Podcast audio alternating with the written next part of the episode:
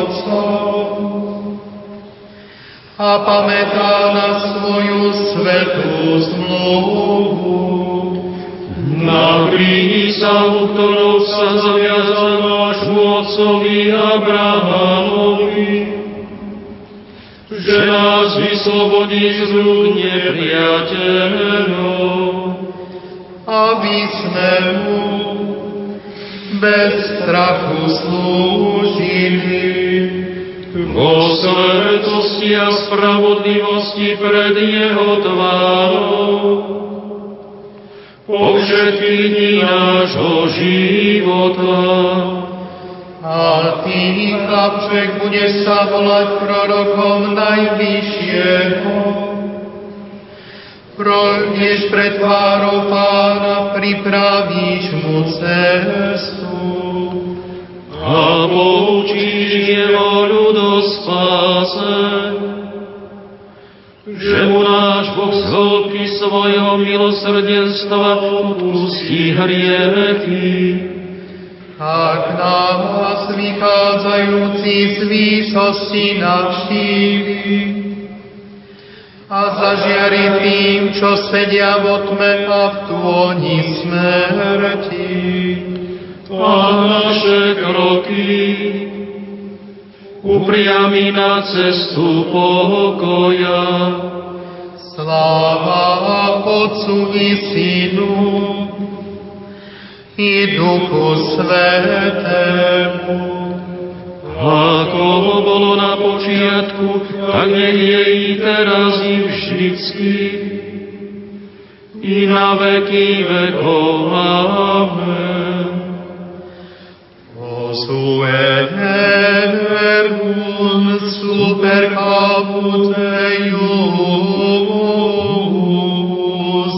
causam ipsius scriba,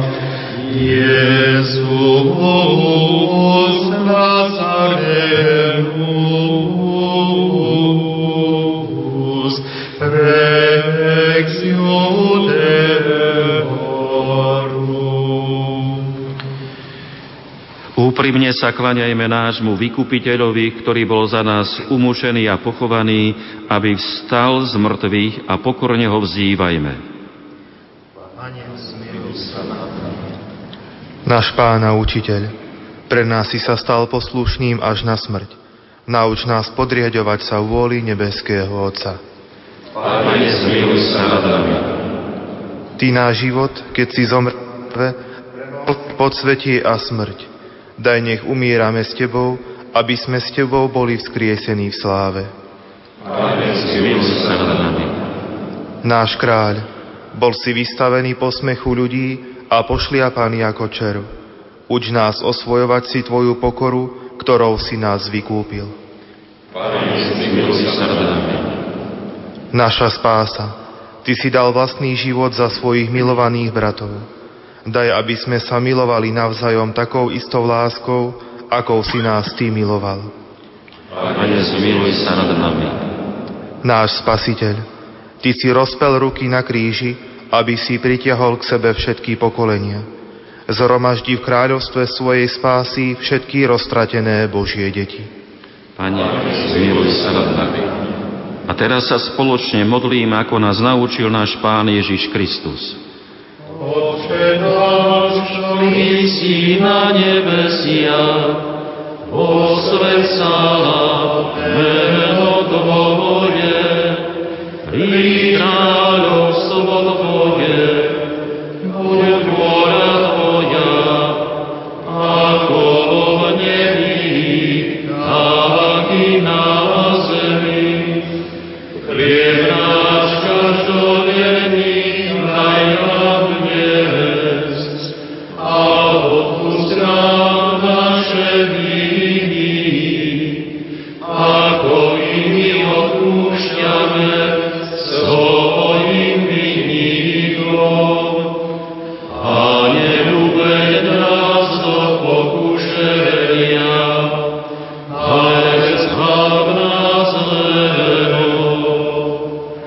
Prosíme ťa, Bože, zriadni na túto svoju rodinu, za ktorú sa náš Pán Ježiš Kristus neváhal vydať do rúk zločincov a podstúpiť muky kríža, lebo On je Boh a s Tebou žije a kráľuje v jednote s Duchom Svetým po všetky veky vekov. Pán sa vámi. I s duchom tvojim. Nech je zvelebené meno pánovo. na veky. Naša pomoc v mene pánovom. Nech vás žehná všemohúci Boh, Otec i Syn i Duch Svetý. Ite v mene Božom. Bohu vďaka. Vážení poslucháči, vypočuli ste si priamy prenos matutína a raný chvál z liturgie hodín na Veľký piatok z domu svätej Alžbety v Košiciach. Zhromaždeniu predsedal košický arcibiskup metropolita Monsignor Bernard Bober. Liturgiu hodín viedol docen Jan Veľbacký. Technicky spolupracovali Peter Šulc a Pavol Horňák. Košická redakcia vám praje príjemný sviatočný čas s Rádiom Lumen.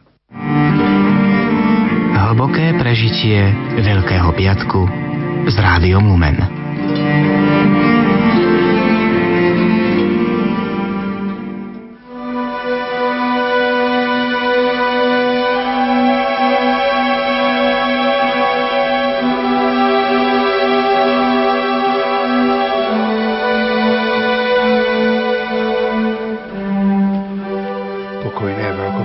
Ráno, milí poslucháči, vám v tejto chvíli prajeme zo štúdia Rádia Lumena z Banskej Bystrice.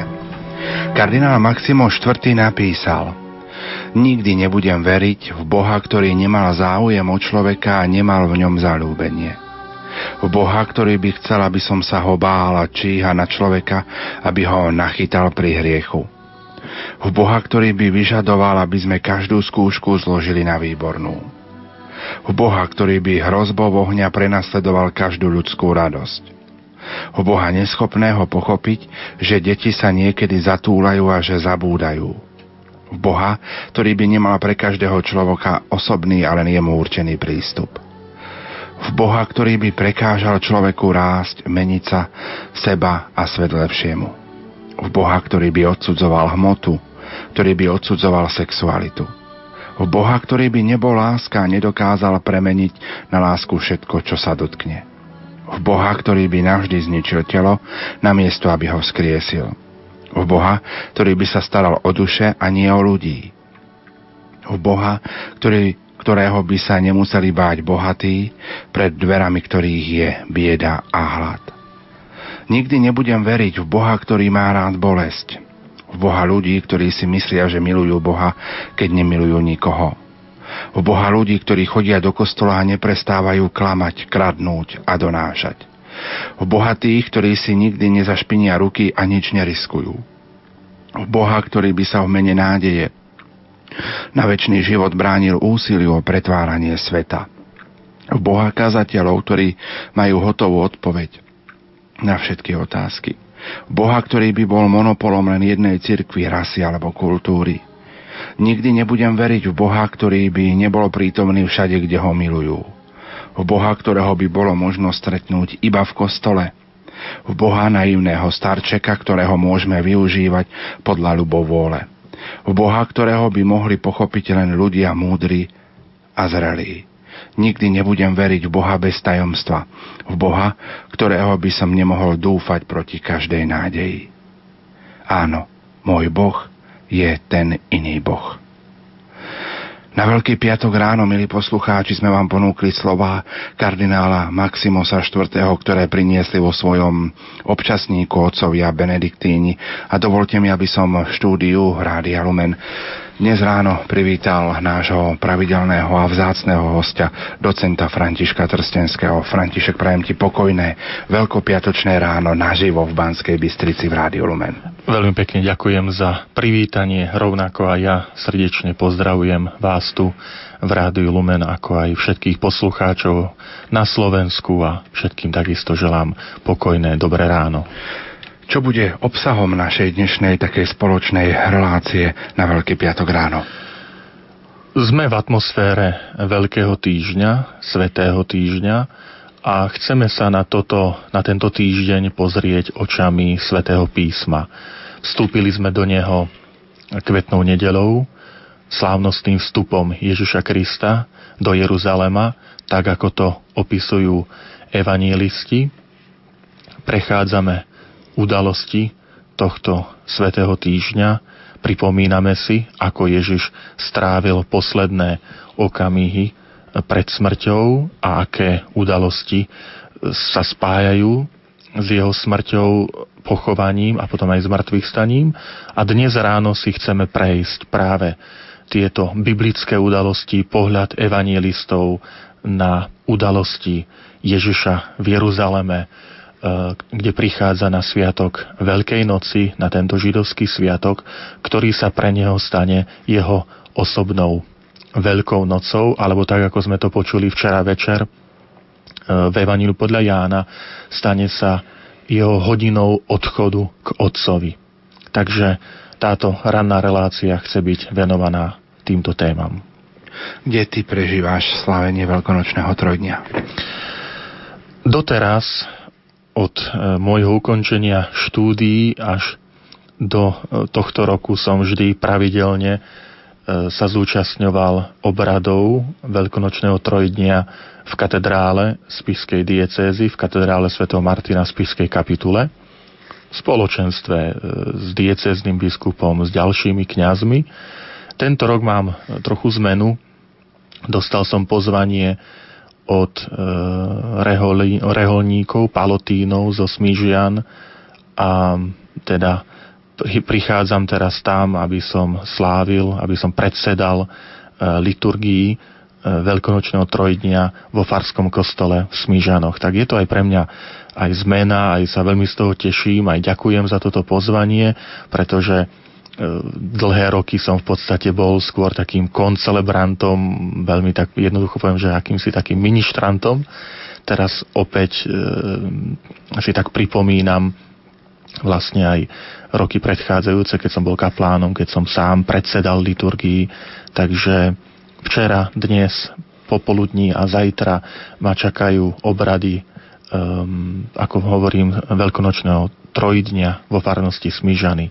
Aj týmto spôsobom pozdravujem veriacich a duchovných otcov. Ja ďakujem za pozvanie.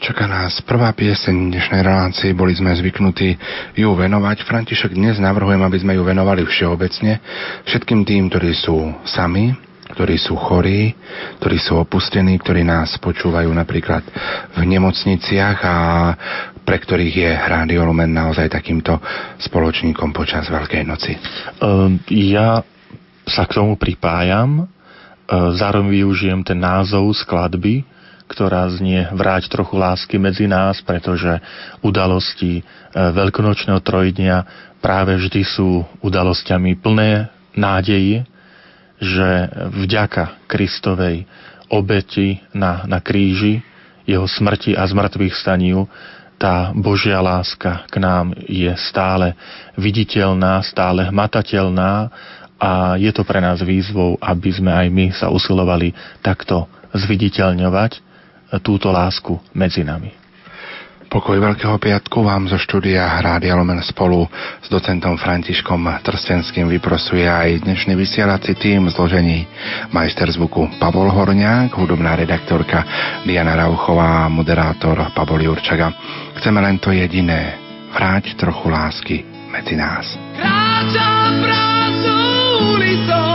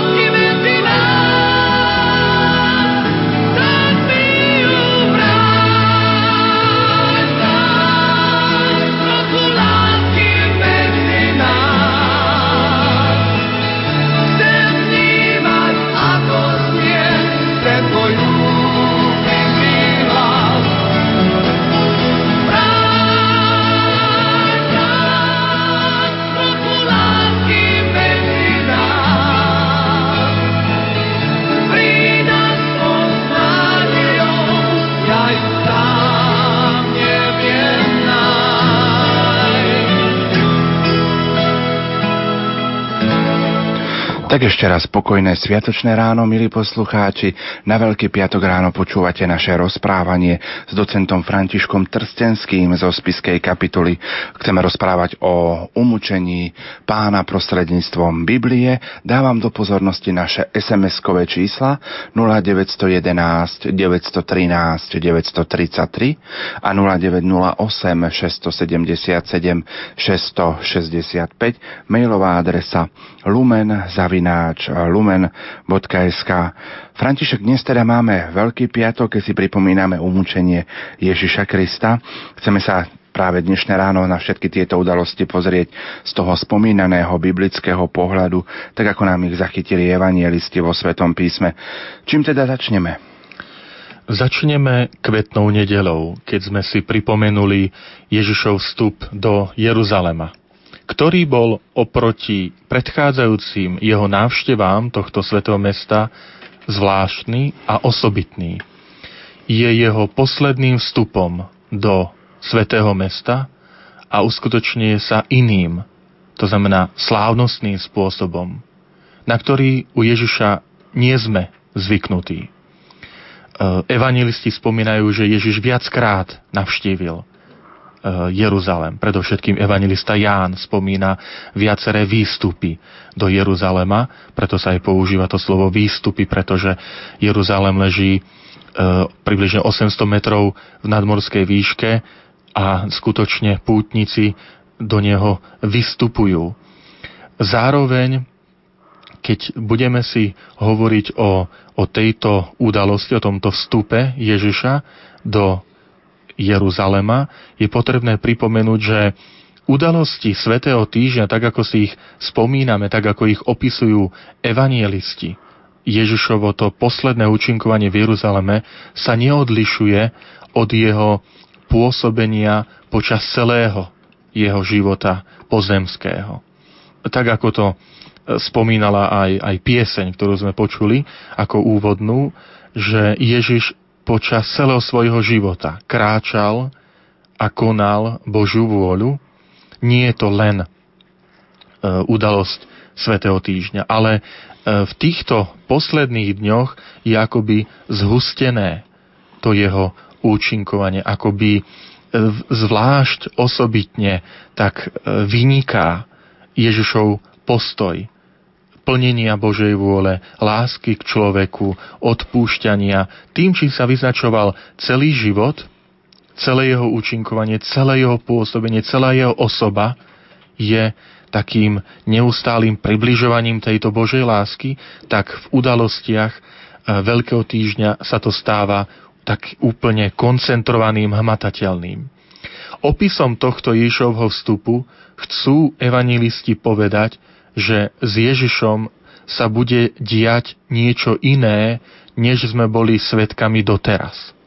A k tomu nech nám poslúži aj úvodná ukážka, ktorá zaznela na kvetnú nedelu počas liturgie, počas e, alebo pred slávnostným vstupom, ktorý, ktorým kňaz vstupuje do chrámu, keď požehnáva Eh, ratolesti, alebo teda bahniatka v našom prípade na Slovensku, tak práve táto pasáž, ktorú máme pripravenú, zaznela v našich kostoloch. Poďme, milí poslucháči, listovať vo Svetom písme. Poprosím vás, aby ste si nalistovali Evangelium podľa Marka. Konkrétne to bude 11. kapitola, a prvý až jedenácty verš za nás tradične v Rádiu Lumen listovala kolegyňa Jana Verešová.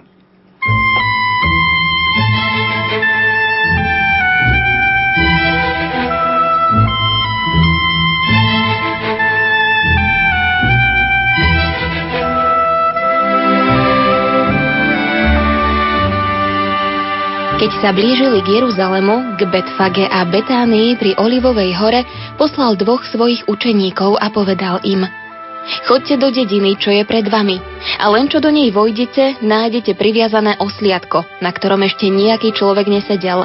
Odviažte ho a privedte. A keby vám niekto hovoril, čo to robíte, povedzte, pán ho potrebuje a hneď ho zasa sem vráti. Oni odišli a naraz cesti našli osliadko priviazané vonku pri bráne i odviazali ho. Niektorí z tých, čo tam stáli, im vraveli. Čo to robíte? Prečo odvezujete osliadko? Oni im povedali, ako im kázal Ježiš a nechali ich. Osliadko priviedli k Ježišovi, pokládli naň svoje plášte a on si naň sadol. Mnohí prestierali na cestu svoje plášte, iní zasa zelené ratolestí, čo narezali v poli. A tí, čo išli pred ním, aj tí, čo išli za ním, volali Hosana, požehnaný, ktorý prichádza v mene pánovom. Požehnané kráľovstvo nášho otca Dávida, ktoré prichádza, Hosana na výsostiach. Tak vošli do Jeruzalema, do chrámu. Všetko si popozeral a odišiel s dvanáctimi do Betánie, lebo už bol večer. Tak to bola prvá naša zvuková ukážka. Pripomeniem, že bola z Evanielia podľa Marka, 11. kapitola, 1. až 11. verš. František, čo bližšie si k tejto ukážke zvukovej môžeme povedať? Evanielista nám podáva, že Ježiš prichádza do Jeruzalema na sviatok Veľkej noci. Je to dôležitá informácia, pretože celé obrady veľkonočného trojdnia sa aj zameriavajú alebo vychádzajú práve z tejto náuky alebo pochopenia sviatku Veľkej noci. Veľká noc bola židovským sviatkom a patrila a patrí dodnes medzi tri tzv. pútnické sviatky, ktorými si Židia pripomínajú hlavné udalosti spásy. Slávenie Veľkej noci je opísané v knihe Exodus v 12. kapitole. Pripomeniem, včera večer na, pri Svetej Omši e, Zeleného štvrtku, pánovej večere, večernej, e, prvé čítanie bolo práve z tejto kapitoly, z knihy Exodus 12. kapitole, kde sa hovorilo o, o veľkonočnom baránkovi, ktorý Židia si mali pripraviť a že to bola noc pánovho prechodu. Každého dospelého Žida mužského pohlavia zavezoval pánov zákon ísť na tieto sviatky do Jeruzalema. Veľkonočnými sviatkami si Židia pripomínali vyslobodenie z egyptského otroctva. Ako som už spomenul, dodnes Židia slávia tento sviatok na prvý jarný spln mesiaca. Dnes, tento rok, to vychádza na 6. apríl čiže dnes. V piatok večer začína a pokračuje sedem nasledujúcich dní. Zvláštnosťou je kresťanská Veľkanoc, alebo Veľkanoc kresťanov sa slávi najbližšia nedela po prvom jarnom splne mesiaca. Čiže dnes je, alebo dnešnou nocou, e, jarný spln mesiaca a najbližšia nedela je pre nás veľkonočnou nedelou. 8. 8. apríla. Bol to pôvodne sviatok pastierov, ktorí prosili o požehnanie nových mláďat dobytka a prinášali Bohu o, za obetu jahňatá narodené v poslednom roku. Preto aj v predpisoch neskôr čítame, že to obetovaný baránok, ktorý sa má na tento sviatok priniesť Bohu, mal byť jednoročný, čiže ten, ktorý sa narodil v tom poslednom ostatnom roku. Po vyslobodení z Egypta, po tejto udalosti, ako je opísaná v knihe Exodus, sa tento polnospodársky sviatok, sviatok pastierov, spojil s touto udalosťou. Preto na Veľkú noc v Jeruzalemskom chráme zabíjali jednoročné baránky, ktoré potom v rodine pripravili a jedli spolu s nekvasenými chlebami na pamiatku tejto zázračnej záchrany, keď v noci boli Izraeliti zachránení. To si pripomenieme aj počas zajtrajšej vigílie, vigílie Bielej soboty alebo veľkonočnej vigílie, keď niekoľkokrát sa bude spomínať noc, keď Boh vyviedol a zachránil synov Izraela. Ježiš teda ako Žid ide do Jeruzalema sláviť tieto sviatky, ktoré sa stali pre neho dňami utrpenia, smrti a zmrtvých stane. Chcel by som sa teraz opýtať, či napríklad všetci štyria evanielisti zachytávajú túto veľkú noc rovnakým spôsobom. V podstatných črtách, keď čítame jednotlivé evanielia, tak môžem povedať, že áno že ten opis Ježišovho utrpenia je v tých hlavných črtách, v hlavných bodoch rovnaký. Ale samozrejme máme aj osobitosti každého evanielistu, ktoré závisia aj od toho, aký zámer, aké posolstvo chcel odovzdať kresťanskej obci evangelista, ktorý jej adresoval evanielium. V prípade e, opisu tých veľkonočných udalostí hlavným rozdielom je asi ten, že Marek, Matúš a Lukáš spomínajú len jednu Veľkú noc. To znamená, opisujú Ježišovo pôsobenie, ako by sa odohralo celé behom jedného roka. Ježiš hlása evanílium v Galilei, prichádza na sviatok Veľkej noci do Jeruzalema a tam zomiera. Kým evangelista Ján spomína, že Ježiš bol na sviatok Veľkej noci v Jeruzaleme trikrát a práve táto tretia Veľká noc sa stala jeho paschou, jeho prechodom, teda odchodom k Otcovi, ako to spomína vo svojej 13. kapitole. A preto aj na základe Evanília podľa Jána hovoríme o troch rokoch e, jeho verejného účinkovania, keďže Veľká noc sa pripomína raz do roka, ako som spomenul, na prvý jarný spln mesiaca, čiže jar začína 21. marca. Najbližší jarný spln alebo spln po tomto dátume je vlastne sviatkom židovskej Veľkej noci. František, ako sa to dá vysvetliť, že traja evangelisti Marek, Matúš a Lukáš hovoria o jednej Veľkej noci a na druhej strane Ján spomína až tie tri veľké noci, ktoré si, ktoré si povedal. Ide o odlišné spracovanie celého Ježišovho účinkovania. Traja synoptici, tak ich nazývame, týchto troch, Mareka, Matúša, Lukáša, pretože veľmi podobným spôsobom spracovali e, evanílium Ježiša Krista. To slovo synoptik je gréckého slova a znamená spoločný pohľad. Čiže majú veľa spoločných črt, preto ich takto nazývame. Tak e, oni spracovali toto Ježišovo účinkovanie ako jednu veľkú púť, ktorou Ježiš ide v ústrety naplneniu svojho poslania v Jeruzaleme. Samozrejme, evanielia vznikali s odstupom niekoľkých desaťročí od Ježišovho života, od všetkých týchto udalostí, o ktorých si dnes hovoríme. A preto je pochopiteľné, že evanielisti z neho vytvorili dielo, ktorého cieľom nebolo e, podať všetky životopisné údaje Ježiša, ale predstaviť jeho cestu. A môžeme teda povedať, že túto cestu akoby v úvodzovkách vyskladali, ako by sa odohrala behom jedného roka. Ako som povedal, začína účinkovanie v Galilei a vrcholí udalosťami Veľkej noci v Jeruzaleme. Evangelisti pripravujú, alebo pripravili svojich poslucháčov na Ježišovo utrpenie aj tým, že zachytili tri Ježišove predpovede o, utrpenie, o utrpení. Zvlášť v tomto je taký osobitný a jedinečný evangelista Marek, ktorý vo svojej 8., 9., 10. kapitole pripravuje, obsahujú tam tieto kapitoly e, práve tie predpovede Ježiša o utrpení, že syn človeka musí ísť do Jeruzalema, tam bude veľa trpieť. A potom 11.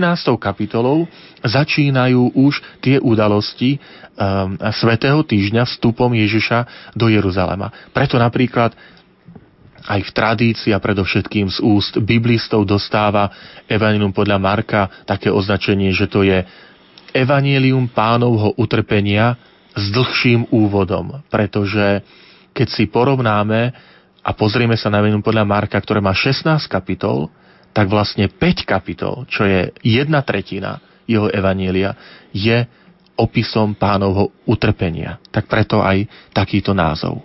Vráťme sa trošku ešte do toho slávenia kvetnej nedele. Tam je začiatok Ježišovej cesty utrpenia a jeho slávnostný vstup do Jeruzalema. Je to asi trošku paradox, keď vidíme, ako napríklad cesta kríža začína oslavou Ježiša Krista ako kráľa. Ako si tento moment môžeme vysvetliť, priblížiť? Ide o veľmi silné Ježišovo gesto, e, ktorým vstupuje do Jeruzalema a vstupuje ako naplnenie starozákonných predpovedí.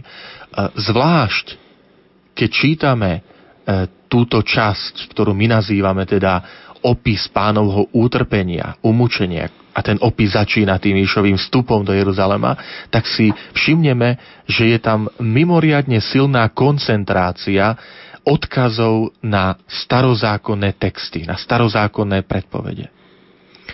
Ježiš vstupuje do svetého mesta ako kráľ. Mnohí biblisti poukazujú napríklad na to, že to bolo právo kráľa skonfiškovať dopravný prostriedok, v tomto prípade osliadko.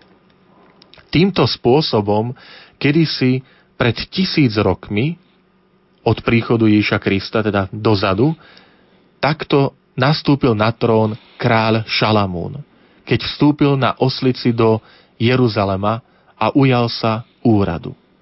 Hovorí o tom e, prvá kniha kráľov, ktorá zachytáva príkaz zomierajúceho starého Dávida, kráľa, ktorý dáva príkaz svojim sluhom, prorokovi, Nátanovi, kňazovi Sadokovi, keď hovorí, vezmite môjho syna Šalamúna, posaďte ho na moju vlastnú mulicu a vedte ho dolu ku Gihonu. Gihon je prameň na, na, na úpetí Jeruzalema, prameň vodný.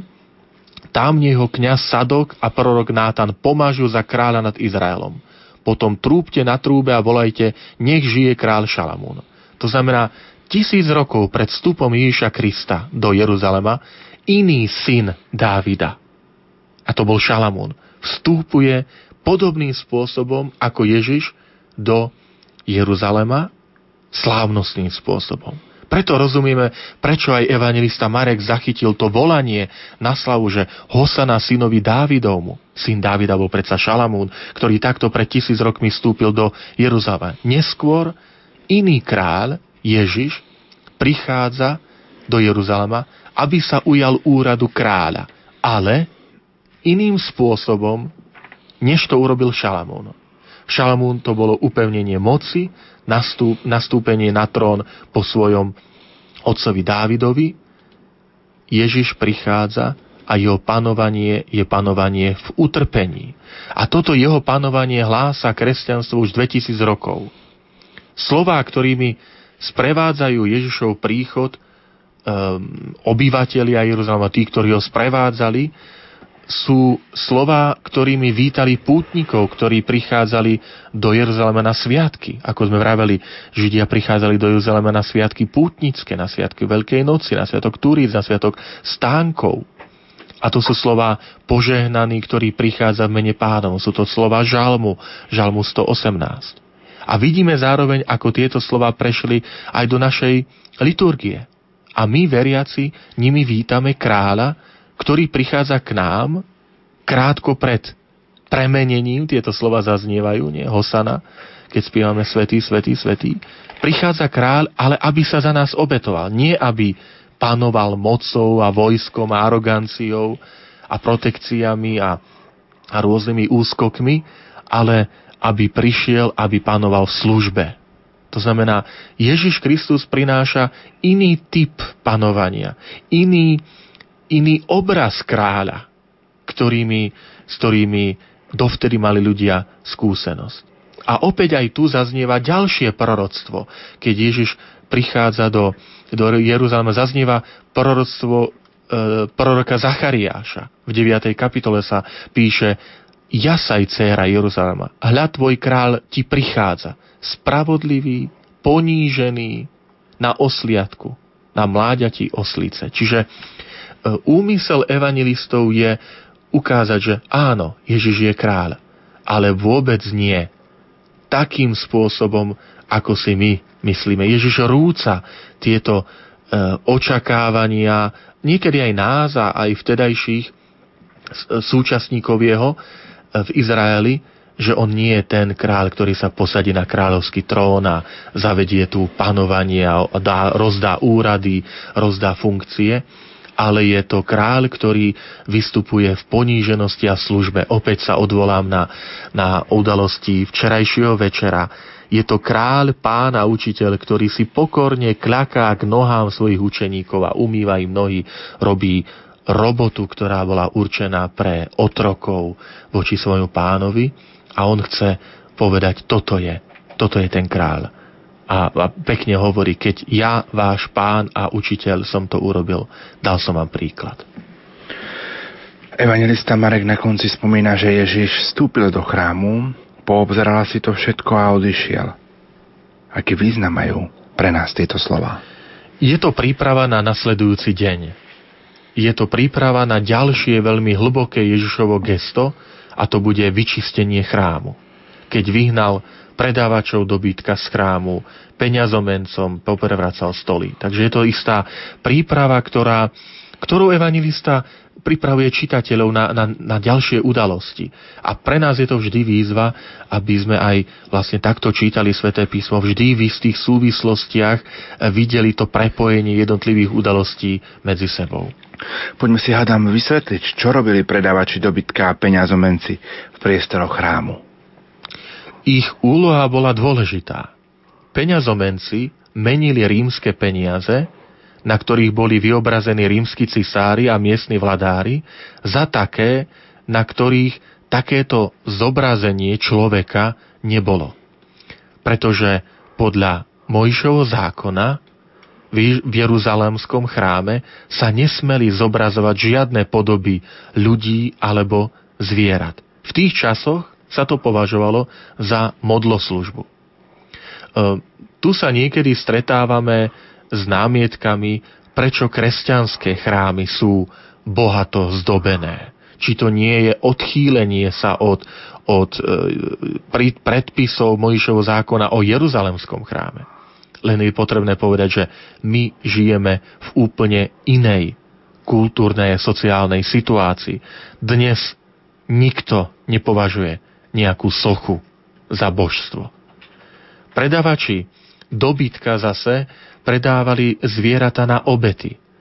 Ak niekto prichádzal z ďaleka, napríklad zo severu, z Galilei na tento sviatok, aby nemusel toto zviera e, priviesť so sebou množstvo kilometrov, tak si ho mohol zakúpiť priamo na mieste. Opäť to bolo celkom pochopiteľné, pretože Mojžišov zákon bol veľmi prísny ohľadom obiet, ktoré sa prinášali Bohu.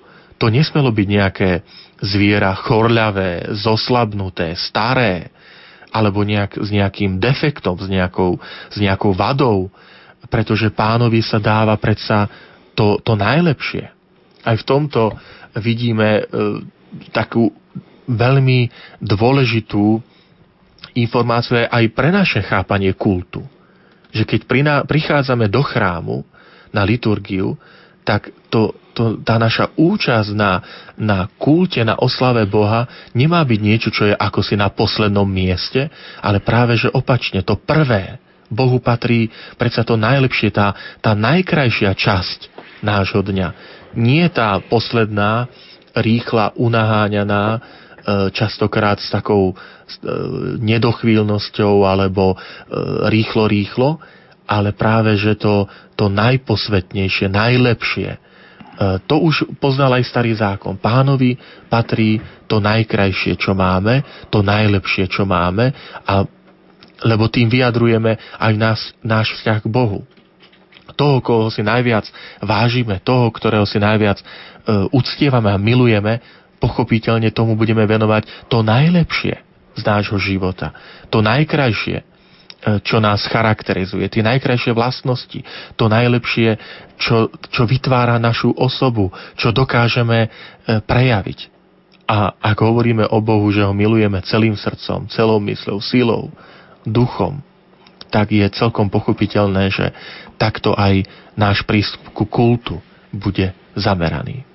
Ešte jednu otázku, František, pred koncom tohto vstupu. Hovoríme o peňazomencoch a predávačoch dobytka. Podľa toho, čo si hovoril, e, to znamená, že na prvý pohľad oni nerobili nič zlé, veď vlastne tou svojou prácou mali slúžiť, respektíve slúžili ľuďom. Áno, a keď čítame pozorne tie biblické texty, tak aj vidíme, že Ježiš nenapadá, neútočí na chrám, ale práve naopak, bráni jeho posvetnosť. Um, Ježiš však nerobí nejaké povstanie. Ježiš nazýva chrám domom modlitby. Postupuje tak v duchu starozákonných prorokov, ktorí bránili chrám ako, ako posvetné miesto kultu. Veď stačí e, napríklad čítať hlavne proroka Jeremiáša, proroka Izajáša, ktorí chápali chrám nielen ako miesto, kde e, prichádzajú Židia, aby tam sa klaňali Bohu, ale chápali Jeruzalemský chrám ako miesto, kde budú prichádzať všetky národy, aby si uctievali Boha. Spomeňme si na udalosť 5. pôstnej nedele, keď Ježiš je v chráme, je v Jeruzaleme a prichádzajú za ním Gréci a chcú ho vidieť. Hej, prichádzajú za Filipom, Andrejom, apoštolmi a hovoria, e, ukážte nám Ježiša, chceme vidieť Ježiša. E, to, je, to je krásna myšlienka, ktorá nám ukazuje, že e, Ježiš je tu predstavený ako ten, ktorý je ponúknutý a ktorý sa ponúka všetkým ľuďom. Ježiš, keď počuje túto žiadosť týchto Grékov, ktorí prišli do Jeruzalema, týchto sympatizantov židovského náboženstva, ktorí síce neboli sami židmi, ale boli, vyznávali hodnoty, ktoré vyznávalo židovské náboženstvo, tak reaguje na to veľmi takými tajomnými slovami, keď povie, teraz je syn človeka oslávený. Tak tu máme slova, že chcú ťa vidieť, Gréci chcú sa s tebou stretnúť. A Ježiš nepovie, dobre, privete ich sem, porozprávam sa s nimi, ale povie zvláštne slova, e, teraz je syn človeka oslávený. Pretože sa naplňajú starozákonné prislúbenia Ježišovi. Že Ježišova osoba sa stane miestom, nielen kde sa budú kláňať Židia, ale on sa stane tou osobou, miestom, chrámom, kde budú prichádzať všetky národy, bez rozdielu rasy, môžem povedať, e, e, národnosti, aby sa klaňali, aby uctievali Boha. Vieme, že toto Ježišovo gesto, vyčistenie chrámu, sa neskôr stane zámienkou pri jeho obžalobe falošnými svetkami. Dnes to budeme počuť v Evangeliu e, podľa Jána. Tí, ktorí si povedal, že zborte tento chrám a za tri dní ho postavím. Ale Ježiš nemá na mysli chrám, to nie Ježiš zboril chrám, ale všetci tí, ktorí z chrámu robia lotrovský pelech, ako to Ježiš hovorí, tak vlastne títo rúcajú chrám.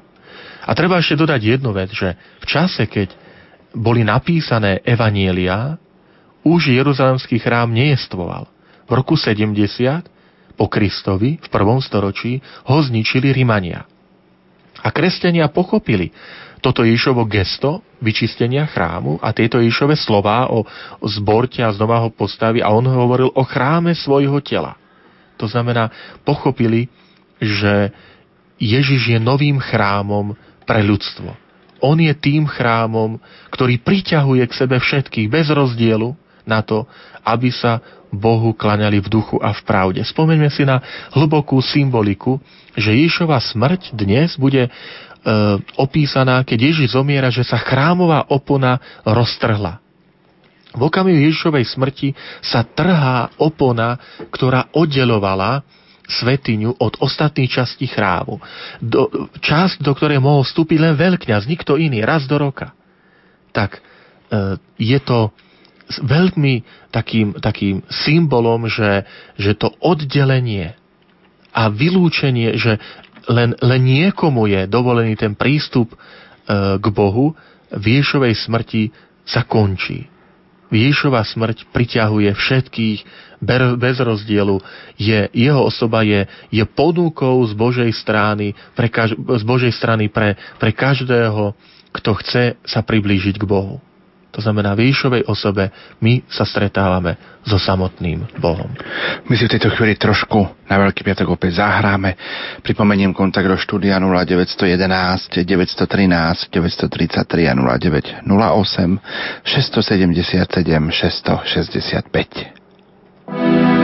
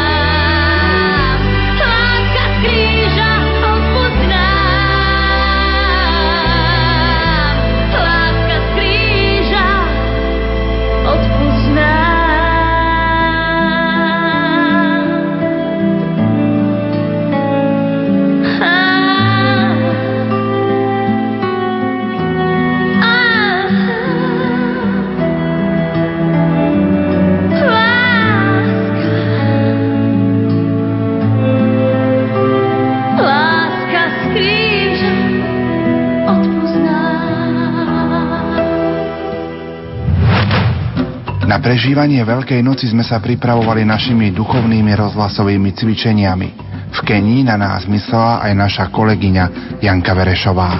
Myslím, že duchovné cvičenia budú naozaj takým prínosom pre vás v tomto predveľkonočnom čase, aby sme tú Veľkú noc potom mohli tak naplno oslaviť, naplno prežiť tú radosť z Kristovho vzkriesenia z našej spásy. Svoje posolstvo poslucháčom posiela aj Martin Cingel, slovenský misionár, verbista z mesta Eldoret v Kenii vo východnej Afrike. Chcem im popriať požehnané veľkonočné sviatky, aby sme skutočne prežili v takej viere, že ten Kristus, ktorý prišiel, ktorý zomrel za nás, aby sme sa aj my stali takým druhým Kristom pre druhých, aby teda naša viera nezomrela na tom kríži, ale aby po tej smrti Iša Krista nastala vzkriesenie, aby v nás tá viera bola naďalej živá a aktívna. Prežite požehnanú Veľkú noc s Rádiom Lumen. A my sa v našom rozprávaní posuňme ďalej. Aktuálny čas, ak nás počúvate v premiére, 9 hodín 8 minút, kontakt do štúdia 0911 913 933 a 0908 677 665 mailová adresa lumen zavináč lumen.sk František, obradmi zeleného štvrtka sme si včera pripomenuli Ježišovú poslednú večeru, pri ktorej ustanovil sviatosť kniastva a Eucharistiu a dal im pri príkaz lásky, keď učeníkom umil nohy. Akým spôsobom tie základné prvky včerajšieho dňa prináša práve sväté písmo? Prvým problémom alebo otázkou je samotné datovanie tejto poslednej večere.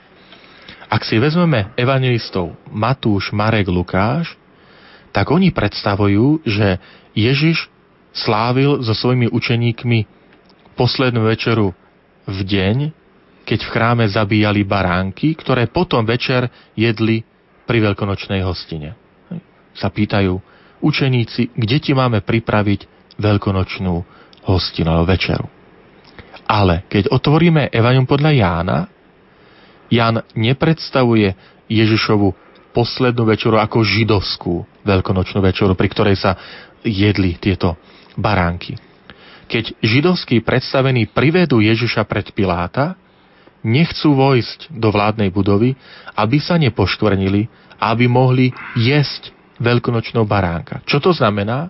Podľa Evanília, podľa Jána, Ježiš zomiera v čase, keď v chráme zabíjali baránky a, on, a potom sa jedli večer.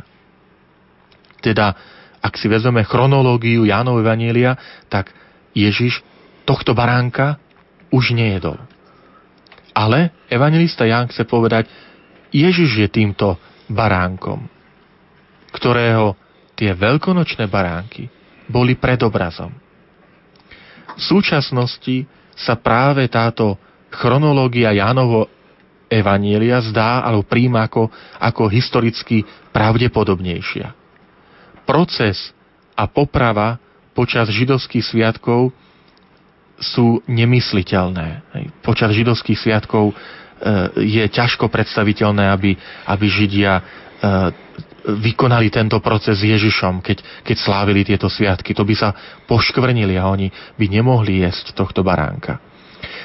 Pokusy, ako, ako vysvetliť tento nesúlad, že na jednej strane Marek, Matúš, Lukáš hovoria predsa, že, že iš slávil veľkonočnú židovskú večeru a Ján, ktorý hovorí, áno, Ježiš slávil večeru, ale nebola to židovská na spôsob židovské veľkonočné večere, tak tie pokusy, ako to vysvetliť, sú rôzne. Niektorí odborníci hovorili, že boli dva kalendáre, slnečný a mesačný. A preto boli dve rôzne možnosti slávenia veľkonočnej večere.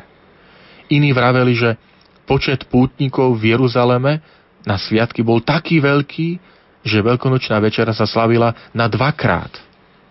Ďalší navrhujú posunúť Ježišovu veľkonočnú večeru už na útorok. Všetky tieto možnosti však e, nie sú dostatočné na, na vysvetlenie rozdielností. Ak si vyberieme Janovú chronológiu ako pravdepodobnejšiu, čo potom povedať o zvyšných troch evanielistoch? Ježiš vedel, že už nebude môcť so svojimi učeníkmi jesť veľkonočnú večeru v tom čase, keď to robili ostatní Židia. A v tomto vedomí slávil s učeníkmi večeru, ktorá bola jedinečná a nebola ako iné židovské obrady. Išlo o Ježišovu rozlúčku v rámci tejto večere, ktorou Ježiš priniesol čosi nové. Priniesol uh, Eucharistiu, keď nad chlebom a vínom povedal slová premenenia. Tým dal plný význam aj židovskému obradu zabíjania a jedenia veľkonočných baránkov, keď ukázal, že on je tým pravým baránkom. Tak ako kedysi krv baránka, ktorou Židia potreli zárubne svojich dverí, im zachránila život v egyptskom otroctve, teraz krv nevinného baránka, Ježiša Krista, ich zachraňuje od smrti a hriechu a dáva im život. Preto Ježišova posledná večera bola vlastne súčasťou Ježišovej smrti na kríži a zmrtvých stania. Takto chápali prví kresťania a takto chápeme aj my dnes. Vždy, keď slávime Eucharistiu, tak tam po slovách hľa tajomstvo viery zaznívajú aj tie slova, že smrť Tvoju, Pane, zvestujeme, Tvoje zmrtvých sa nevyznávame, kým neprídeš v sláve. To znamená, e, kresťania chápu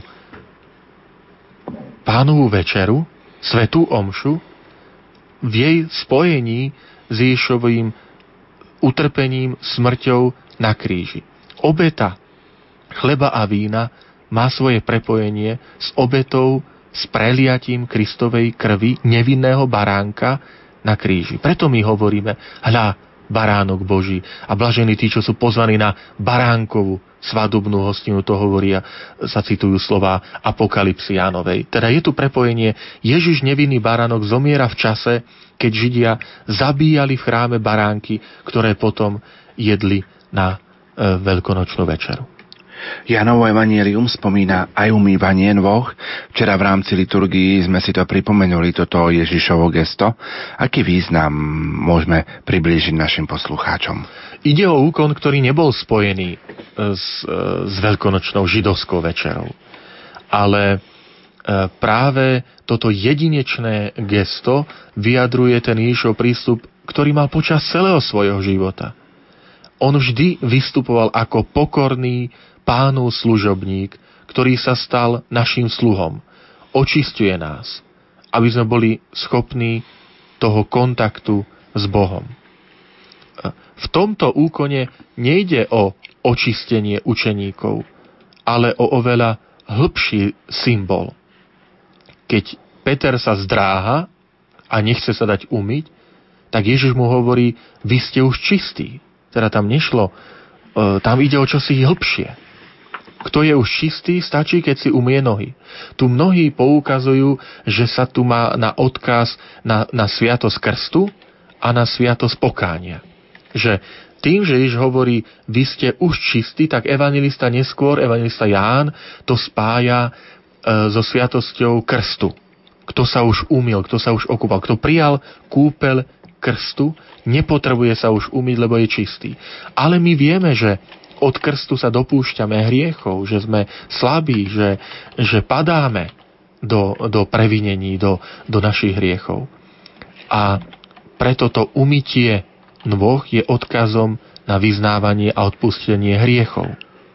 Inými slovami, keď si chceme sadnúť s pánom za eucharistický stôl Svetej Omše, je potrebné, aby sme predtým mali odpustené viny a to je to umývanie nôh. A opäť, táto myšlienka našla svoje miesto aj v liturgii. Hneď na začiatku Sv. Omše je výzva k úkonu kajúcnosti. Nadvezujeme na slová Ježiša Krista, ktorý hovorí, keď prinášaš obetný dar a tam si spomenieš, že tvoj brat má niečo proti tebe, vráť sa, pokonaj sa, pomer sa so svojim bratom a tak potom obetuj, obetuj svoj dar. Čiže e, v tomto geste umývania nôh vidíme na jednej strane naozaj aj ten taký príkaz lásky, ktorý už hovorí, že, že hovorí o istej, eh, o istej službe, charite, ktorá má sa vyznačovať medzi kresťanmi, to od, umývajte si navzájom nohy, slúžte si navzájom, ale určite je tu potrebné vidieť aj oveľa hĺbšie gesto, a to je odkaz, že ak pristupuješ k pánovmu stolu, je potrebné, aby si sa očistil od vín a to je to umytie nôh, lebo ty si čistý, si kresťan, prijal si krst, ale dopúšťaš sa vín, dopúšťame sa vín a preto je dôležité sa od nich očistiť, pretože pristupuješ k čomu si čistému, svetému. Dotknime sa ešte samotných slov premenenia, ktoré Ježiš povedal nad chlebom a vínom. Čo si máme na nich všimnúť a na čo sa zamerať?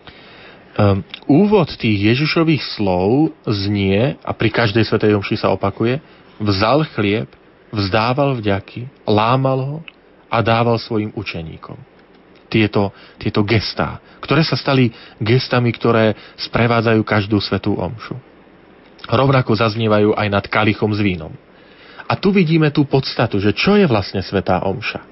V prvom rade je to vďaky vzdanie Bohu. Je to oslava Boha, chvála Boha. Napokon samotný názov Eucharistia doslova znamená dobre chválenie alebo vďaky vzdávanie, ďakovanie. Preto každé naše slávenie Svetej Omše je našou našou spolúčasťou na vďaky vzdaní, ktoré prvýkrát predniesol Bohu Ježiš, lebo on vzdával vďaky. A neprestáva spolu s nami vzdávať vďaku pri každej liturgii Svetej Omše.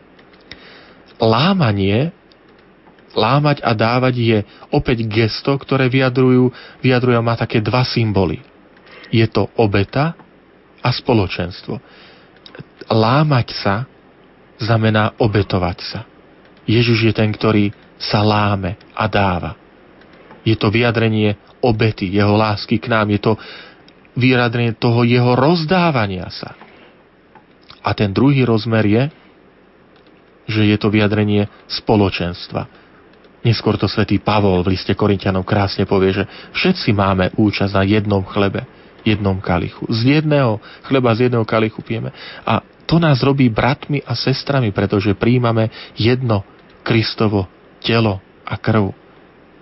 Pri každej svetej omši túto lásku, toto spoločenstvo prežívame. Slova toto je moje telo, to je celá Ježišova osoba. Nejde tu o nejaké rozdelenie na telo a ducha, ale o celú jeho živú osobu. Takto to chápe Biblia že vníma človeka ako, ako jednotu tela a duše. Ježiš je ten, ktorý teda dáva seba samého, svoj život, keď povie, toto je moje telo, že toto som ja, ktorý som pre vás, ktorý som za vás. A nad kalichom sa hovoria slova o zmluve. Toto je kalich zmluvy, novej, väčšnej zmluvy. Táto zmluva bola uzavretá v starom zákone medzi Bohom a izraelským národom. V knihe Exodus sa hovorí, že Mojžiš pokropil oltár, ktorý predstavoval, symbolizoval Boha. A potom pokropil ľud na znak uzavretia zmluvy. To boli dve zmluvné stránky, ktoré vstupovali do zmluvného vzťahu. Ako v starom zákone sa od Izraela, od Izraela očakávala poslušnosť tejto zmluve, tak rovnako aj od nás sa očakáva táto poslušnosť. Ale chcem ešte trošku zostať pri tej téme zmluvy, pretože E, ona nám vyjadruje, že kresťanstvo je čosi seriózne. Veď uzatvoriť zmluvu to nie je, to nie je len tak, že dneska uzatvorím, zajtra si to rozmyslím a, a od nej odstúpim. A tým sa nám ukazuje aj podstata kresťanstva, že kresťanstvo to nie je nejaký taký, že momentálny stav duše, akéhosi takého rozradostenia, neuváženého konania, lebo som plný nadšenia, eufórie a zajtra si to rozmyslím, tak od toho odstúpim. Ale každá svetá omša nám pripomína, že my vstupujeme do zmluvného vzťahu, my vstupujeme ako partnery zmluvy s Bohom. Boh s nami uzatvára prostredníctvom Ježíša Krista zmluvu. To znamená, on vystupuje tu ako seriózny partner so svojou ponukou a aj od nás sa očakáva, že, že naša viera je rovnako seriózne rozhodnutie, vstúpenie do tejto zmluvy, na, e, ktorou odpovedáme na, na Božiu ponuku. Teraz sme partneri ktorý každou svetou omšou sa toto sprítomňuje a obnovuje sa toto, táto zmluva. Pri slovách nad kalichom zaznievajú slova za všetkých. Ale vieme, že správny preklad má byť za mnohých. Ako je to teda? Vylial Ježiš svoju krv za všetkých, alebo ju vylial za mnohých? Um, v prvom rade to, čo Evanelia zdôrazňujú, je, že Ježišov život bol vždy pre druhých. Ježišov život nebol sám pre seba. To nebolo nejaké E, egoistické prežívanie života, že čo mňa po iných, ja som, každý si žije svoj život a ja som, mám svoj život, žijem si ho sám. A nech si každý žije svoj život. Ježiš tým, že žil celý svoj život pre druhých, tým chcel nám ukázať a hovorí, alebo hovoria to tie slova za vás i za všetkých. Tie slova premenia, hovoria, toto je moje telo, ktoré sa bude za vás i za všetkých. Teda E, toto je taký, taký prvý, prvý rozmer. A teraz k tomu slovu za všetkých. Alebo za mnohých. Naozaj v gréckom texte, tak ako je zachytené sú evanília, evanília sú zachytené v gréckom jazyku, máme výraz za mnohých. Niektorí biblisti tak to vysvetľujú, že výraz za mnohých v hebrejčine mohol znieť beat rabim, za mnohých má teda, že pochádza z tohto židovského prostredia a má vlastne význam za všetkých. Že hebrečina, že ide o istý semitizmus, hebraizmus, ktorým výrazom za mnohých sa vlastne myslí za, za všetkých. Že to neznamená, že len za niektorých, ale že tým za mnohých sa myslí za všetkých. Iní vysvetľujú tieto slova tak, že za mnohých sa stiahujú, sa stiahujú tieto slova na kalich, to znamená, Ježišova krv na kríži je za všetkých, ale pri Svetej Omši sa kalich dáva za tých, ktorí sú pozvaní. Teda za tých, ktorí sú toho hodní. Mnohí, ale nie všetci. Ešte aj takéto je vysvetlenie. Zdá sa, že to také najkrajšie a najvýstižnejšie vysvetlenie týchto Ježišových slov nachádzame ako, ako ozvenu proroka Izajáša v 53. kapitole. My sme si vraveli a stále to pripomínam, že opis Ježišovho umúčenia je plný odvolávok na starý zákon. A vidíme to aj v tejto symbolike. Keď si otvoríme knihu proroka Izajáša v 53. kapitole, tak tam sa hovorí o poslaní pánovho služobníka, ktorý prišiel, aby obetoval svoj život – a ja len kratúčko prečítam z, tej, z tohto textu proroka Izajaša z 53. kapitoly, kde sa hovorí, on niesol naše choroby a našimi bôľmi sa obťažil. On bol prebodnutý pre naše hriechy, stríznený pre naše neprávosti. A na ňom je trest pre naše blaho. Všetci sme blúdili ako ovce. Išli sme každý vlastnou cestou pán na neho uvalil neprávosť nás všetkých. A tu vidíme asi ten význam. To znamená, keď Ježiš hovorí, toto je moje telo, toto je moja krv, za vás i za všetkých, tak vlastne najväčší zmysel a hĺbka sa odkrýva týchto slov v spojení s prorokom Izajášom. Áno, Ježiš je ten, ktorý je za nás, ale i za všetkých. Teda je tam ten význam mnohí, ktorý je ten hebraizmus, ale vidíme, že, že má to význam skutočne Ježišovej obety za všetkých. Lebo on naplňa poslanie pánovho služobníka, ktorý prišiel, aby obetoval svoj život za všetkých. Na konci celej tejto, týchto Ježišových slov nad chlebom a vínom zaznievajú slova toto robte na moju pamiatku. A niektorí sa pýtali, Nemyslel Ježiš tým e, židovskú večeru? Že toto máme robiť na jeho pamiatku? Určite nie. E, podstata Ježišovej poslednej večere nebolo v tom opakovať židovské obrady, ale odovzdať čosi nové, nový kult. A prví kresťania to tak pochopili. Keď čítame hneď ešte stále novozákonné texty, skutky apoštolov, tak vidíme, že kresťania sa schádzali na lámaní chleba nie na zabíjaní baránka, Nie na jedení horkých bylín, ktoré sprevádzali tú židovskú e, večeru Veľkej noci, veľkonočnú večeru. A teda robili to, čo robil Kristus. Lámal chlieb a dával. A robili to v nedelu. V prvý deň v týždni. Výslovne je to spomenuté v skutkoch apoštolov, že v prvý deň v týždni sa skázali na lámaní chleba.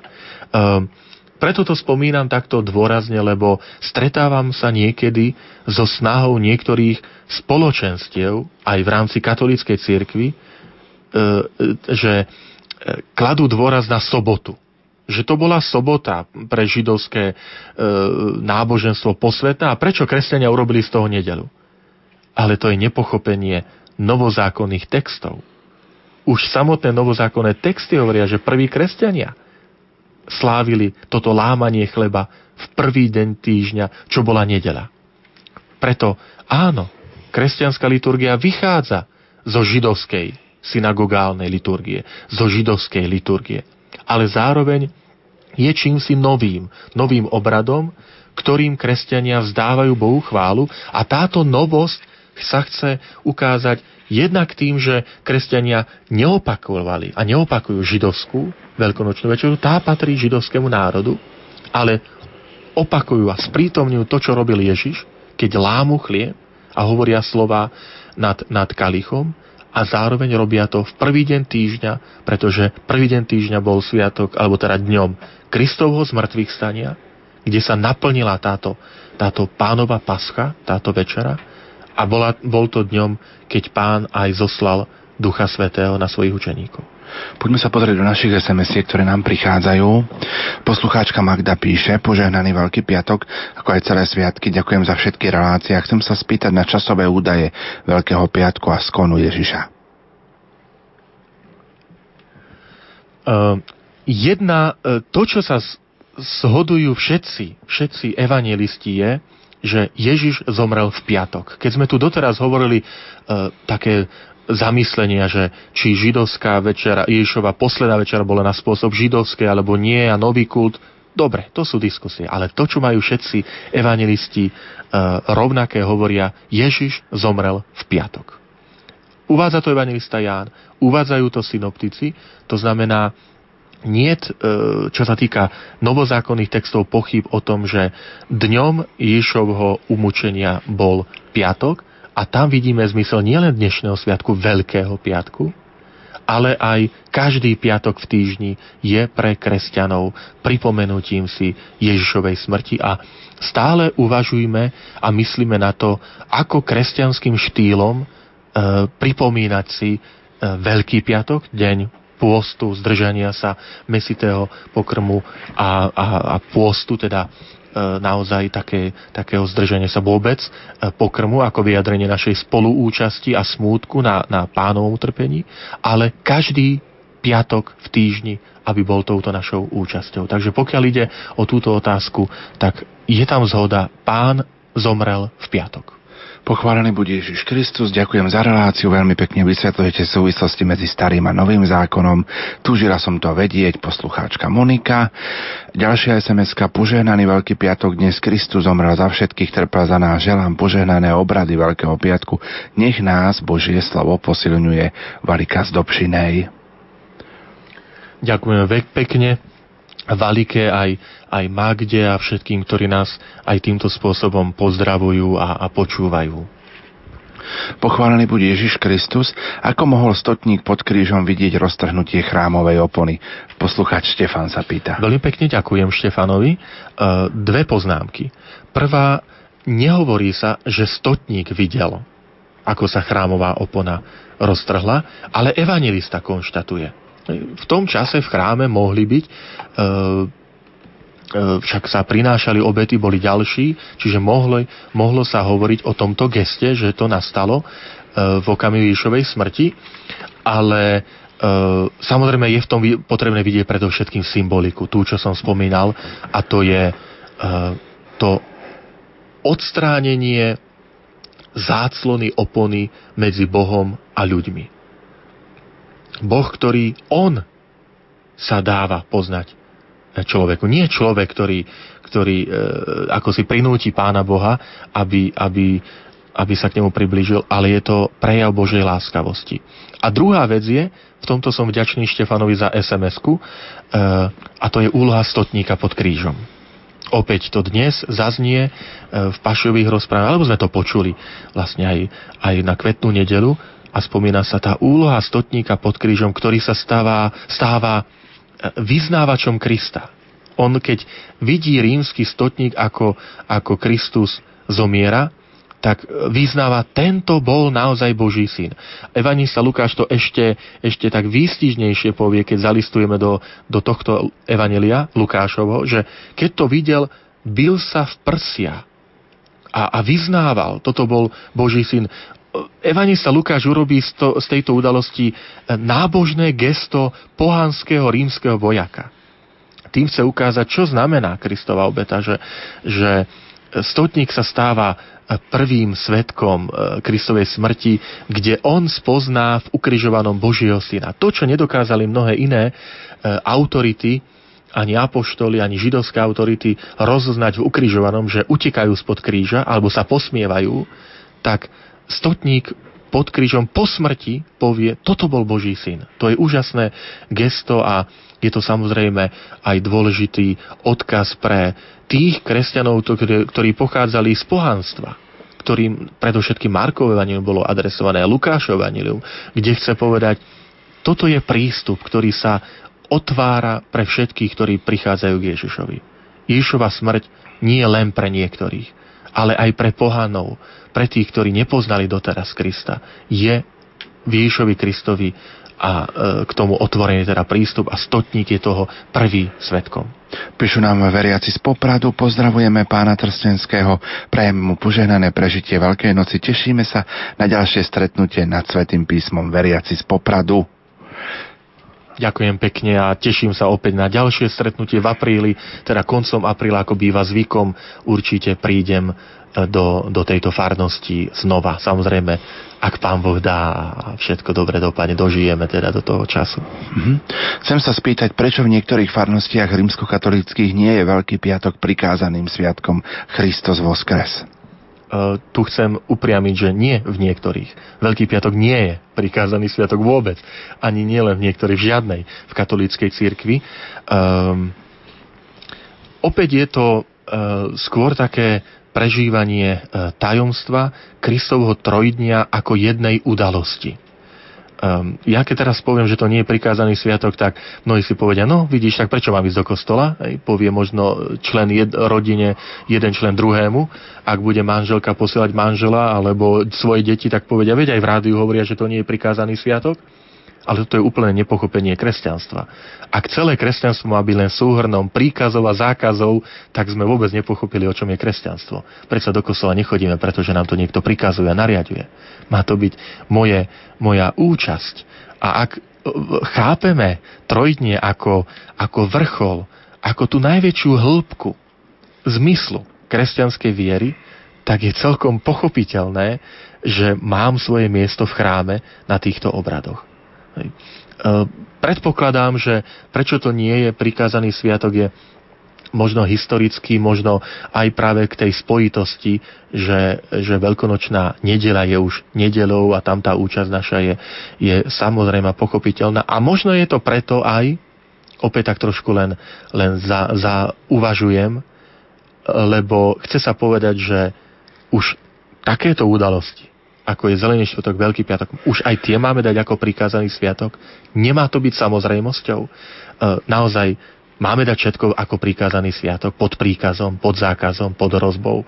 Nie je to skôr niečo, že, že sa čosi tak prirodzene očakáva, že si kresťan, hovoríš o sebe, že si nasledovník Krista, tak je len celkom prirodzené, že tvoje miesto bude počas týchto sviatkov každý deň večer v chráme. Ďalšia sms Pán Trstenský, napadlo by Židov adorovať pred veľkonočným baránkom? Boha máme uctievať duchom a pravdou. Potrebujeme hmotu, aby sme uctievali Boha? Uh, áno, potrebujeme. Uh, veľmi stručná odpoveď. Keby sme boli anieli, tak ju nepotrebujeme. Ale my nie sme anieli. Uh, a Ježiš Kristus nepoprel ľudskú prirodzenosť. My to budeme si pripomínať nedelou smrti, a teda nedelou skriesenia Ježiša Krista, že Ježiš Kristus vzal ľudské telo do neba. Teda oslávil ho, skriesil ho. Neponížil ho, neodvrhol ho, ale práve naopak. On ho posvetil.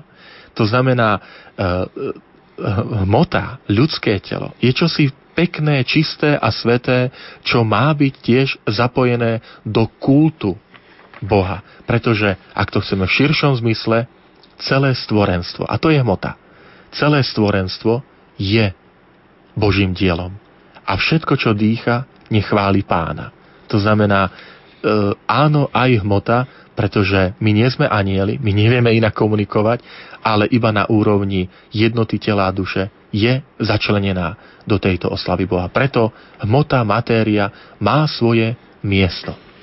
Poslucháčka Katarína nám píše, oslavujú všetky kresťanské cirkvy Veľkú noc v jeden dátum? Nie, neoslavujú a to je z jednoduchého dôvodu, pretože východné cirkvy, ortodoxné cirkvy, či už pravoslávna, grécka, ortodoxná, kopská, majú, e, príjmajú juliánsky stále e, kalendár a tam je to posunuté e, o niekoľko dní, myslím, že o, o 10 dní je ten rozdiel a z toho dôvodu e, oni dátum Veľkej noci majú posunutý.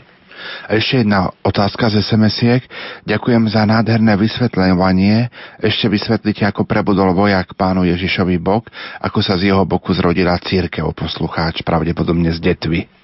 Evanília hovoria, z Ježišovho boku vyšla krv a voda. Niektorí v tom vidia, prvý údaj je ten taký lekársky, že, že je to znakom Ježišovej smrti, keď, keď začína istý rozklad aj, aj krvi a, a má podobu priezračnej tekutiny podobnej, podobnej e, vode. Ale inú vec chcem počiarknúť. Ak evangelista zachytí takýto údaj, detail, že stotník mu prebodol bok a že že vyšla tam krv a voda, chce tým povedať čosi hlbšie. Keď sa detaily zachytávajú, nezachytávajú sa len tak, ale pretože chce poukázať na ich význam. A ten význam, ehm, hlavne cirkevní otcovia 3. 4. storočia vidia, že je to poukázanie na, na krst, na vodu, krv, na prepojenie Eucharistie a na teda na, na obetu Ježovej, Ježovej, Ježovho života, ktorý sa sprítomnie v krste ponorením do vody je účasťou na, naš, e, na Kristovej smrti a zmrtvých saní. Tak to chápe Pavol, keď, keď myslím, že v liste Rímanov v 6. kapitole hovorí o, o tých, ktorí zomreli e, v Kristovej smrti, sú tí, ktorí boli pokrstení v Kristovej smrti. Že s Kristom ste boli pokrstení, ste zomreli. Teda je to, je to prepojenie na, na túto obetu Ježiša Krista na kríži a, Krist, a krst kresťana. Každý, kto sa dá pokrstiť, sa stáva účastníkom Kristovej smrti. Píšu nám veriaci z Dolného Kubína, farnosť Dolný Kubín pozdravuje pána kaplána Trstenského. Ako dlho vysel pán Ježiš na kríži? Hovorí sa, že 3 hodiny. Marek hovorí, že keď pána ukrižovali, bolo 9 hodín. Mm-hmm. Áno, e, veľmi pekne ďakujem aj za pozdrav mojej farnosti, kde som bol kaplánom 3 roky Takže veľmi pekný čas a veľmi pekné spomienky a srdečne pozdravujem do Dolného Kubína, poslucháčov aj všetkých veriacich. Uh, áno, je to tak, evangelista Marek hovorí, že o 9. hodine.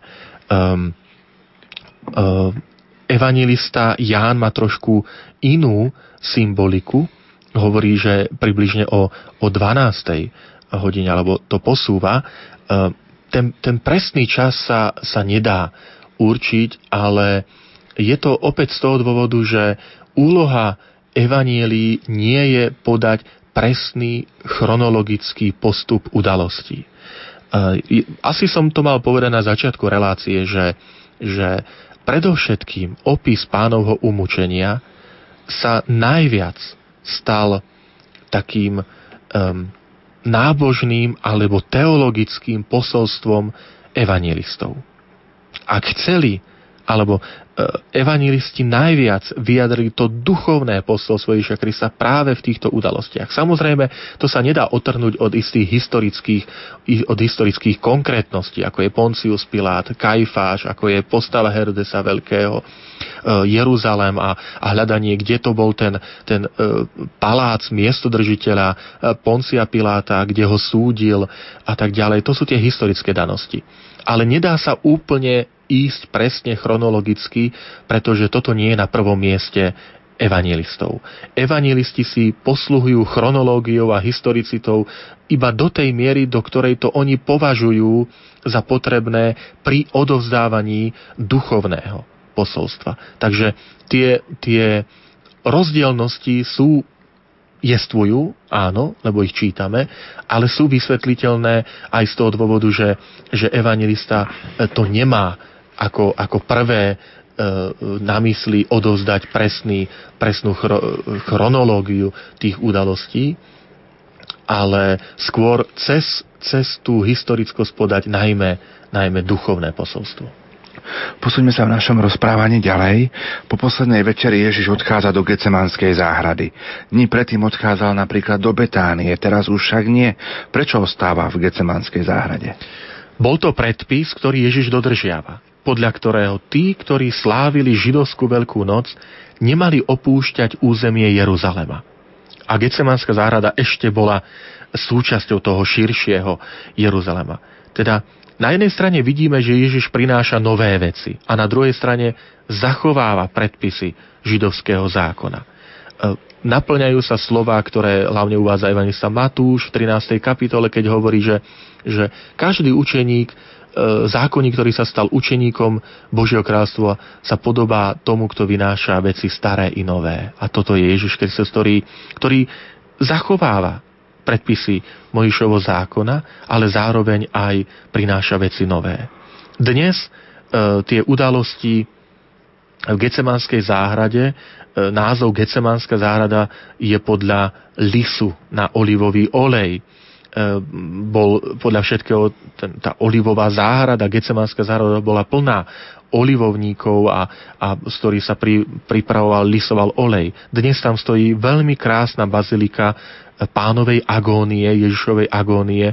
Tu sa Ježiš modlil, berie so sebou trojicu apoštolov Petra, Jakuba, Jána, ktorí už boli s ním pri iných udalostiach, napríklad pri premenení na, na vrchu Ježiš je tu zobrazený ako, ako nábožný modliaci sa, ktorý sa odozdáva do Božej vôle.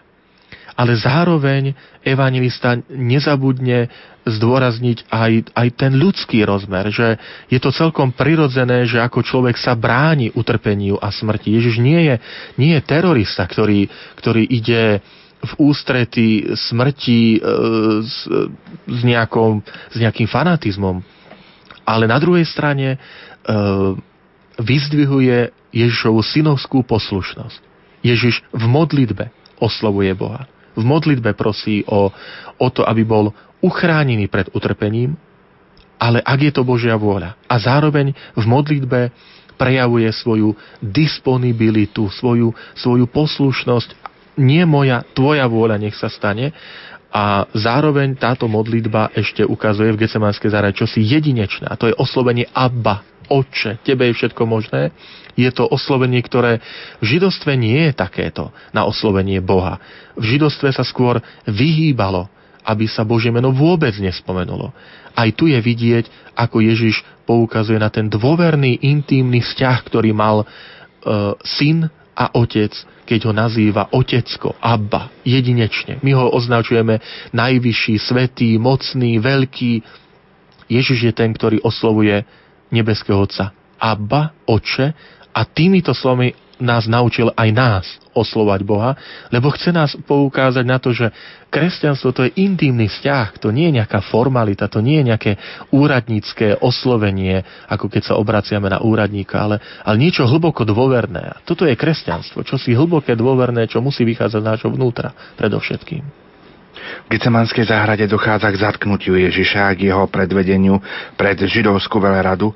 Bolo Ježišové zatknutie pripravované, pripravovanou akciou, alebo došlo k nemu spontánne? E, Evanelia ukazujú, že k tým nezhodám medzi Ježišom a židovskými autoritami dochádzal už predtým. A aj to ukazujú, že Ježiš si bol vedomý, že týmto svojim takým naozaj radikálnym pridržiavaním sa od svojej vôle smeruje k umúčeniu.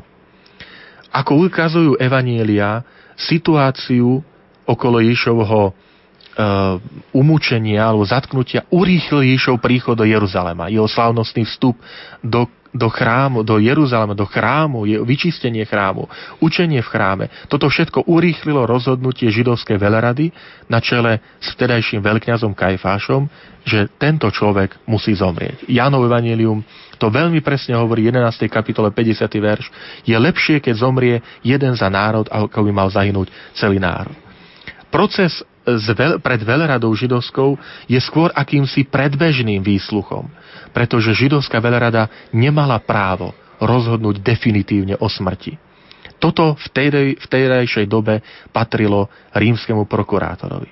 Obvinenie pred veľradou, pred Židmi, sa dotýkalo dvoch bodov a to je predovšetkým to, že sa robil rovný Bohu, že sa vyhlasoval za Mesiáša a potom aj tá, to jeho tá jeho myšlienka zborenia chrámu. Ježiš odpoveda na toto obvinenie význaním. Na otázku, či si Mesiáš syn požehnaného, tak Ježiš odpovedá áno a vtedy sa to chápalo za rúhanie. Teda aj toto bolo obvinenie, že sa rúha, robí sa rovným Bohu. Tu snáď e, môžeme si uviesť práve ukážku z Jánovho Evanielia, ktoré hovorí o tom, ako od židovskej veľrady Ježiša privádzajú ku Pilátovi, kde sa odohrá dialog medzi Ježišom a Pilátom. Takže to bude ukážka z Jánovho Evanielia 18. kapitola 28. verš až 19. kapitola 1. verš.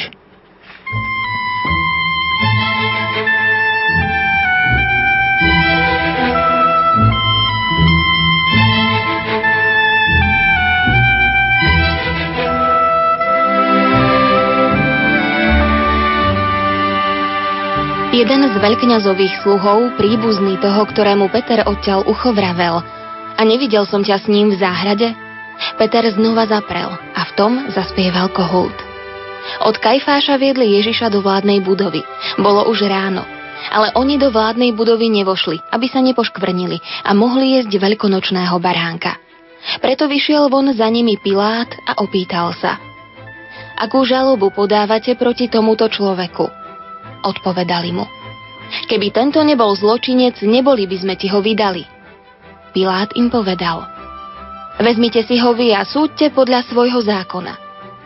Židia mu odpovedali. My nesmieme nikoho usmrtiť. Tak sa malo splniť Ježišovo slovo, ktorým naznačil, akou smrťou zomrie. Pilát opäť vošiel do vládnej budovy, predvolal si Ježiša a spýtal sa ho. Si židovský kráľ? Ježiš odpovedal, hovoríš to sám od seba, alebo ti to iní povedali o mne. Pilát odvetil, varí som ja žiť? Tvoj národ a veľkňazi mi ťa vydali. Čo si vykonal? Ježiš povedal, moje kráľovstvo nie je z tohto sveta. Keby moje kráľovstvo bolo z tohto sveta, moji služobníci by sa byli, aby som nebol vydaný Židom. Lenže moje kráľovstvo nie je stadialto. Pilát mu povedal, tak preca si kráľ? Ježiš odpovedal, sám hovoríš, že som kráľ. Ja som sa na to narodil a na to som prišiel na svet, aby som vydal svedectvo pravde. Každý, kto je z pravdy, počúva môj hlas. Pilát mu povedal, čo je pravda? Ako to povedal, znova vyšiel k Židom a vravel im. Ja na ňom nenachádzam nejakú vinu. Je však u vás zvykom, že vám na veľkú noc prepúšťam jedného väzňa. Chcete teda, aby som vám prepustil židovského kráľa? Oni znova kričali. Toho nie, ale Barabáša. A Barabáš bol zbojník. Vtedy Pilát Ježiša vzal a dal ho zbičovať. František, čo si v tejto ukážke z Evanielia podľa Jána môžeme povedať? Ježiš sa vyhlasoval za Mesiáša a teda podľa vtedajších očakávaní bol židovským kráľom. Preto sa musela s ním zaoberať rímska moc ktorá bola citlivá na vzbúry a nepokoje. E, samozrejme, tu na tomto mieste je potrebné povedať, že Ježišovými žalobcami nebol židovský národ. Keď Ján používa výraz Židia, tak myslí tým na predstavený židovského národa. Preto to uvádzam, lebo tu nemá žiadne miesto, ani nemôže mať nejaký, nejaké antisemické postoje alebo vysvetľovanie. Zároveň ten, ten dialog medzi Pilátom, Ježišom a celá tá situácia nám vykresľujú, že Pilát si bol vedomý, že Ježiš nie je žiadnou hrozbou pre Rím. Že pred ním stojí človek, ktorý nemá žiadne vojsko, žiadnu moc, žiadnu, žiadny cisár za ním nestojí, alebo nejaká mocnosť, ale stojí z očí v oči e, bezmocného Ježiša, za ktorého nikto nebojuje za, za ktorou nikto nezvine hlas na jeho obranu. Lebo vlastní učeníci sa rozutekali a poschovávali sa. Je to aj, aj úmysel určite evangelistu Jána, ktorý chce ukázať, že proti akému konceptu rímskej moci museli čeliť prví kresťania v čase, keď títo kresťania boli Rímanmi prenasledovaní. Pretože Ježiš predstavuje inú moc, ktorá je postavená na vydávaní svedectva pravde. Tieto slova sú veľmi závažné, keď si uvedomíme, že aj dnes pre mnohých moc a peniaze sa stali náboženstvom, ktorému slepo veria. A je potrebné, aby sme vydávali svedectvo pravde. Pilát prepúšťa, Davu Barnabáša a Ježiša nechá zbičovať. Môžeme v dvoch postavách Barnabáša a Ježiša vidieť dve odlišné očakávania Mesiáša? Ja opravím, Barabáša. Barabáš bol, bol apoštol, čiže Barabáša. Um, áno, je to presne tak, ako, ako si uviedol. Máme tu dve odlišné koncepcie moci. Veď Barabáš je označený ako zbojník. Zatiaľ čo pri Ježišovi je výslovne povedané, že Pilát nenašiel na ňom žiadnu vinu. Ale Dav chce iný druh kráľa. Iný, než vidí na Ježišovi, ktorý hovorí o pravde a láske. Túžba ľudí je, nech je amnestované zlo a násilie. Nech je amnestovaný zbojník. Táto túžba, aby zlo a násilie bolo vždy nejakým spôsobom amnestovaná, amnestované, je nadčasová. To je v každej dobe. Je to neustály zápas, ktorý sa odohráva predovšetkým v rozhodnutiach ľudského srdca a mysle masa častokrát prekričí všetko ostatné. Aj toto je varovanie pre, pre všetky ostatné generácie. A pok- potom, pokiaľ ide o, o to bičovanie, bičovanie u Rímanov bolo nieraz smrteľné. Bičovalo sa dovtedy, kým vojaci vládali bičovať. Preto je celkom pochopiteľné, keď Evanelia hovoria, že Ježiš potreboval pomoc pri nesení toho trámu, kríža a že mu pomohol Šimon Sirény. Ešte jednu otázku v našej dnešnej relácii. Pilát vedel o Ježišovi, že je nevinný a predsa ho dal ukrižovať. Prečo? Um, na jednej strane Pilát mohol konštatovať podľa rímskych zákonov, že Ježiš je nevinný. Teda toto, toto je skutočnosť, ktorú Evanelia zdôrazňujú. E, napríklad si všimnime, trikrát v Janom Evanieliu Pilát povie, že nenachádza na Ježišovi žiadnu vinu. Zdá sa podľa toho, čo Evanelia hovoria, môžeme povedať, Pilát sa nalakal, keď počul, že Ježiš je Boží syn, alebo že sa vyhlasoval za Božieho syna. Tu je to, to nalakanie sa, je, že uvedomil si, že tu mám niekoho iného. Toto, toto nie je bežný prípad. Tu mám nevinného človeka. Ale Pilát, hoci poznal túto pravdu, že je nevinný, zvíťazil v ňom put seba záchovy. A to, že ak by oslobodil Ježiša, prinieslo by to nepokoje v Jeruzaleme plné Židov, ktorí tu prišli na sviatky, mohlo by to poškodiť jeho povesti pred cisárom a tak vyhovie židovským autoritám. Napokon ide o bezvýznamného človeka, keď e, za ním e, sa nič nestane, keď to bude aj, aj nevinný, e, nikto nebude ho brániť, nikto sa nebude žalovať, napokon si jeho smrť žiadajú, tak aký problém? To znamená, dôvod, pre ktorý Pilát napokon ustúpil, je čistý pút seba záchovy, pragmatizmu. No a čo tam po pravde? Tu je dôležité prežiť a, a tomu treba podriadiť svoje správanie. František, blíži sa záver nášho veľkopiatočného rozprávania. Čo by si na záver poprial našim poslucháčom? E, tak ako spomínaš, naozaj sme v závere relácia je ešte toľko toho, čo by človek chcel a mohol povedať, čo hovoria evaníliové texty o smrti, o, o spôsobe ukrižovania, Ježišových slovách na kríži, ale ja chcem upriamiť pozornosť na niečo úplne iné a to je na udalosti e, veľkonočnej vigílie a veľkonočnej nedele. Napadlo nám niekedy myšlienka, otázka. Pokračovalo by kresťanstvo, keby Ježiš nevstal z mŕtvych? Veď boli by zachytené jeho zázraky, uzdravenia slova. Spomeňme si na blahoslavenstva Ježišovu, Ježišovu reč na hore. To, to, to sú nádherné slova, na Ježišové podobenstva, Ježišové napomenutia. E, zdá sa, že myšlienky Ježiša by pokračovali. To, čo Ježiš učil ako učiteľ. Ak by to končil Ježiš fiaskom smrti na, na kríži, by sme mohli nazvať. Tak, ako to e, berú aj emalskí učeníci. Ale kresťanstvo by nebolo náboženstvom, kresťanstvo by nebolo skúsenosťou s Ježišovou smrťou a zmrtvých staním, skutočnosťou, pre ktorú učeníci dávajú život, neskôršie mučeníci a celé stáročia generácie. Kresťanstvo by sa stalo nejakou filozofiou, nejakou učením nejakého učiteľa. Bol tu istý rabín, ktorý toto učil, tak to je pekné, pripomeňme si to. To znamená, Ježišova smrť a zmrtvých stanie dramaticky menia a poukazujú na, na podstatu kresťanstva. Že to je náboženstvo, ktoré dáva zmysel celému ľudstvu. Že je to náboženstvo, ktoré ktoré poukazuje, že viera to nie je len nejaká filozofická dišputa, to nie je nejaký traktát, že pripomeňme si nejaké učenie nejakého múdreho učiteľa tu pred stáročiami, ktorý tu bol, žil a zomrel, ale je to životný štýl, je to poslanie, je to dotyk s pravdou, je to dotyk e, s s Božím synom, ktorý, ktorý oslobodzuje človeka, ktorý ho povoláva k zmene života, k životnému štýlu, ktorý, ktorý má svoj zmysel, ktorý má svoje pokračovanie. Život, ktorý má svoje pokračovanie. Toto je, toto je moje želanie aj pri prežívaní tajomstiev obradov dnešného Veľkého piatku, Veľkonočnej vigílie a Veľkonočnej nedele.